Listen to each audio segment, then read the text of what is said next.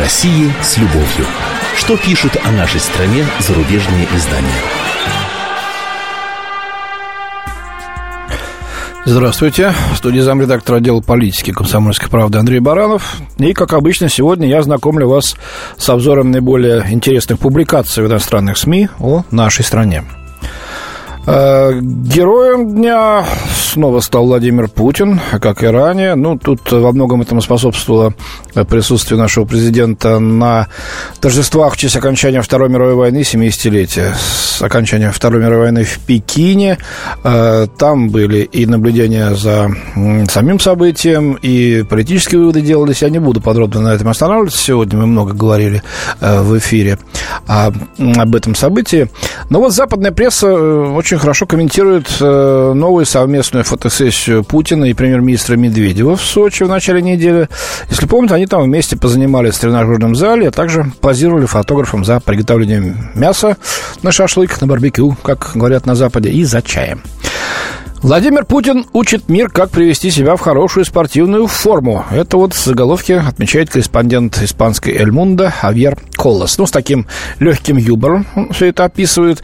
Пока Запад валяется в постели и не торопится начинать день, российский президент Путин уже напряг мышцы и довел до кондиции уровень молочной кислоты от имени всех своих соотечественников, пишет автор, комментируя вот эти фотографии.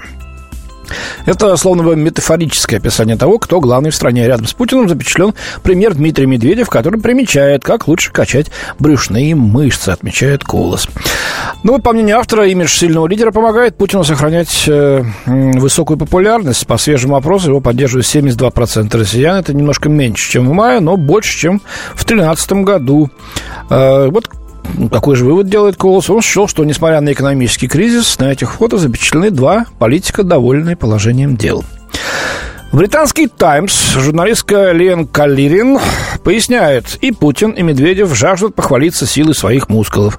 Газета утверждает, Медведев страстный любитель хоккея на льду и дзюдо, так же, как и Путин, не чушь физических упражнений, но его усилия несколько уступают усилиям его начальника. Вот сравнивают они. Daily Mail, как обычно, дает длиннющий многословный заголовок. Смотрите, какой. Путин начинает новую гонку вооружений, двоеточие. Очередная фотосессия отражает, как человек действия Влад вместе с премьером Медведевым качает мускулы в тренажерном зале в скобках, но на сей раз он не стал снимать рубашку. Скобки закрываются. Точка. Конец цитаты. Вот такой заголовок. Вот. Так журналист э, Том Уайк, автор статьи в Daily Mail, считает, что президент и премьер-министр России, особенно Путин, всегда жаждут, так сказать, продемонстрировать свою хорошую спортивную форму. Путин пытается улучшить имидж с помощью фотографий на тренировке, в то время как его рейтинг снижается, а это уже заголовка в канадской Globe and Mail. По мнению журналистов, рейтинг Путина пострадал из-за замедления экономики и свободного падения рубля, которое объясняется снижением цен на нефть и западными санкциями. Ну, канадцы, они вообще такие немножко далеко там у себя за океаном на северах-то не совсем представляют э, ситуацию так черно-белую. Чем же еще может снижаться, э, так сказать, рейтинг Путина-то? Ура, мы давим, гнется Путин. Э, это наши санкции вот довели его до этого. Ну, замечаете, как они вот выдают желаемое за действительное. Хотя вот моя личная точка зрения, что освобождение Евгения Васильевой по УДО возможно, возможно, нанесло гораздо больший ущерб э, рейтингу президента, чем все западные санкции вместе взятые. Вот, чтобы я ответил э, канадцам. Хотя они тоже признают, что по западным меркам рейтинг Путина, Путина, простите, остается очень... Рейтинг Путина остается очень высоким. Согласно опросу ФОМ, в августе за Путина проголосовало бы 72% россиян. Ну, тут они, видите, вместе с англичанами в одних цифрах. А, интересная публикация а, в газете «Бильд» немецкий. Написал ее Александра Жукунов. Как странно. Имя, так сказать, дается женская, фамилия ну, как мужская. Но, видимо, раз Александра, значит, женщина. «Сумасшедший культ Путина» называется ее публикация. А, россияне скупают чашки, часы, футболки, чехлы для мобильных, шоколадки и даже ковры с изображением президента Владимира Путина. Но многим патриотам, как сообщает Бильд, этого явно недостаточно. Мужчины делают татуировки с Путиным, а женщины наклеивают его портреты на свеженакрашенные ногти. Вот приводится несколько примеров. В апреле российский радиоведущий из Тюмени Евгений Дикаба сделал себе татуировку с Путиным в солнцезащитных очках в прямом эфире. По его словам, принять такое решение было несложно. Путин впечатляет меня, сказал ведущий. Куда сложнее было выбрать между сюжетами татуировки. Это должен был быть либо Путин в угрожающей позе, такой грозящий кулаком, либо прикольный Путин э, с очками от солнца. Ну, что ж скажу, прикольный, так прикольный. Вот Обаму-то почему-то не колют у себя там, да? А вот Че Гевара до сих пор набивают. Наверное, все дело в том, как человек или образ его воспринимается в умах и сердцах людей, да. Татуировка это всегда была символом, хотя в последнее время превращается, конечно, э, просто в забавную раскраску. Ну, вот вам симбиоз, кстати говоря, символа и красивой моды. Э, опять продолжаем читать Бильд. Женщины в Екатеринбурге, к примеру, украшают портретами Путина свои ногти. По информации местного новостного агентства «Новый регион-2», эта тенденция набирает популярность на Урале. Ногти часто красят и в цвета национального флага, и даже украшают наклейками «Я люблю Россию». А вот еще, так сказать, э, мода гримаса, но совсем для другого класса. А вот у меня стих получился. Такой неожиданно. Так вот, новые наручные часы Apple Watch от компании Caviar с автографом Путина, инкрустированные золотом и платиной, обойдутся состоятельным покупателям минимум в 197 тысяч рублей. 197 тысяч. Имя Владимира Путина является гарантом стабильности и безопасности, говорится в описании продукта. Вот, кстати говоря, компания Caviar обратила на себя внимание еще в прошлом году, когда представила золотой iPhone 5s с портретом Путина, гербом России и строчками российского гимна. Стоимость такого телефона тогда составляла 2000 евро, но уже в первый день продаж было продано 44 экземпляра. Вот об этом пишет Бильд. Правда, добавляет потом, и это правильное добавление, я считаю, поэтому сейчас его процитирую. Сам президент России Владимир Путин не раз высказывался против коммерциализации своей персоны.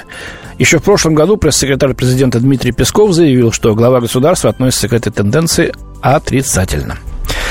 К другим темам, темам перейдем. А, Бениамин Трибе из швейцарской Neue Zürcher Zeitung рассматривает поглощение аэрофлотом компании Трансайра. Ну, многих это привлекло, как там с билетами будет, что и как. Вот что он пишет. После развала СССР российская государственная авиакомпания «Аэрофлот» придерживается традиции довольно странным образом. Так, ее советское наследие гордо летает в форме серпа и молота в логотипе компании, изображаемом как на самолетах, так и на стаканчиках под напитки. На последних, кстати, коммунистические регалии мирно соседствуют с логотипом Coca-Cola, неофициальным фирменным знаком бывшего империалистического заклятого врага. Но вот швейцарцу это кажется странным. Либо Кока-Кола, либо серп и молот. Он же мир-то, видимо, привык воспринимать такую черно-белой гамме, да? Кола это белая, хорошая, вкусная, нужная, ну, а главное, полезная, конечно, кто же спорит, кола-то полезнее не бывает напиток. Ну, а серп с молотом – это коммунистическая чернуха, только вкус портит. Ну да ладно.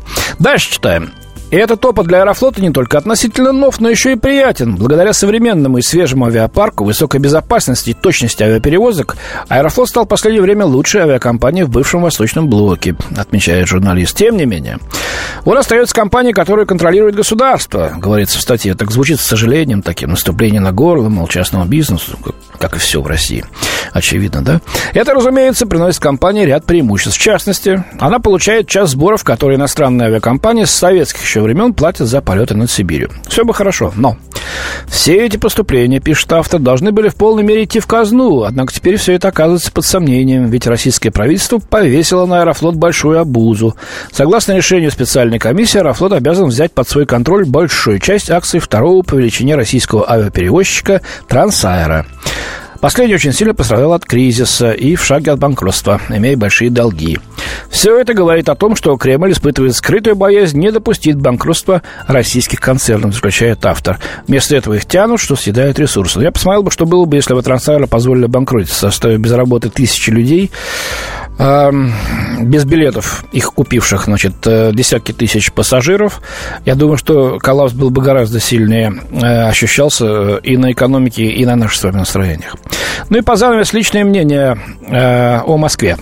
Ну, все-таки сейчас продолжается празднование Дня города, с чем я всех москвичей и гостей нашей столицы поздравляю. Так вот, Наталья Антонова в британский «Гардиан» пишет, не верьте тому, что пишут. Москва, которую я знаю, вполне дружелюбна. Я не удивлюсь, узнав, что читатели Travel and Leisure, есть такой э, журнал-каталог, э, Признали Москву, где я подолгу живу, самым недружелюбным городом в мире, признается Наталья Антонова. Кстати, она уроженка Украины, выросшая на юге США. На первый взгляд, Москва и правда может показаться слишком напряженной. Например, там целый культ охранников. Куда не пойдешь, почти везде, в том числе в большинстве ресторанов и магазинов, скорее всего, встретишь хотя бы одного такого детину, подметил Антонова. По словам журналистки, неловкие ситуации возможны из-за особенностей восприятия москвичами конфликта с Киевом. Хотя в Москве больше инакомыслящих, чем в целом по России. Но даже здесь многие не верят, что Россия дестабилизирует всю ситуацию на Украине. Поэтому, полагает Антонова, москвичи считают санкции несправедливыми. В Москве много достойной любви, от красоты ее бульваров до преобладания фантастических круглосуточных цветочных магазинов. Трудно предсказать, ухудшатся ли отношения России с Западом еще больше, а если это произойдет, неизвестно, что станет с потоком иностранных туристов.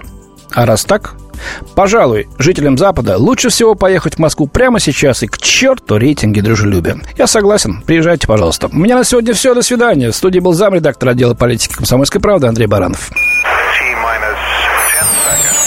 О России с любовью. Что пишут о нашей стране зарубежные издания?